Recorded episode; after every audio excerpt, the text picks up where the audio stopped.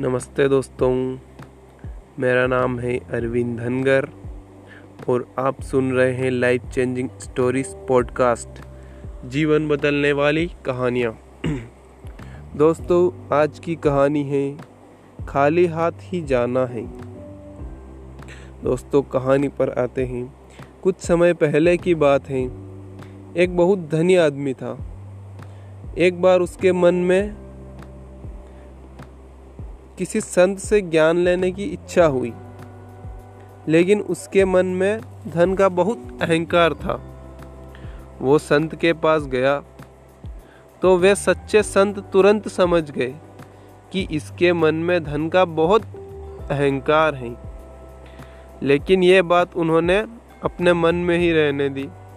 सेठ से उन संत ने ज्ञान मंत्र लिया और बोला महाराज जी, मेरे पास तो बहुत धन है। किसी चीज़ की कमी हो तो बोलना। मेरे योग्य कोई सेवा हो तो बताना ज़रूर।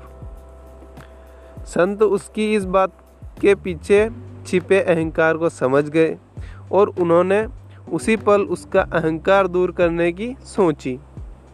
वे उस कुछ देर सोचते रहे, फिर उन्होंने कहा, और और तो मुझे कोई परेशानी नहीं। पर मेरे कपड़ों को सीने के लिए सुई की अक्सर ज़रूरत पड़ जाती है। अतः, यदि तुम मेरा काम करना चाहते ही हो तो मेरे शरीर त्यागने के बाद, जब कभी तुम ऊपर मृत्यु के बाद आओ तो मेरे लिए अपने साथ एक सुई लेते आना।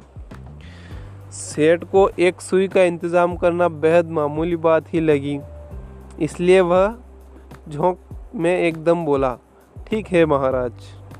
लेकिन वो जल्दी में ये बात बोल गया। परंतु फिर उसको ध्यान आया कि ये कैसे हो सकता है? मरने के बाद मैं भला सुई कैसे ले जा सकता हूँ?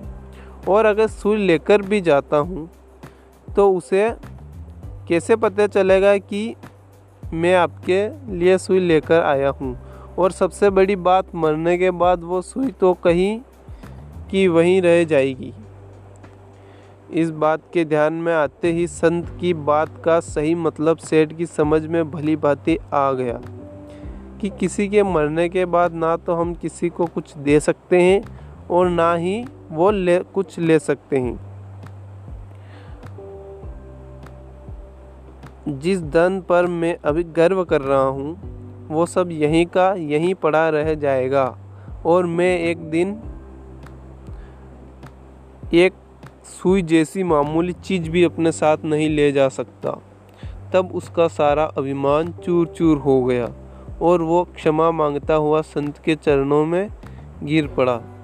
धन्यवाद दोस्तों, धन्यवाद धन्यवाद और धन्यवाद।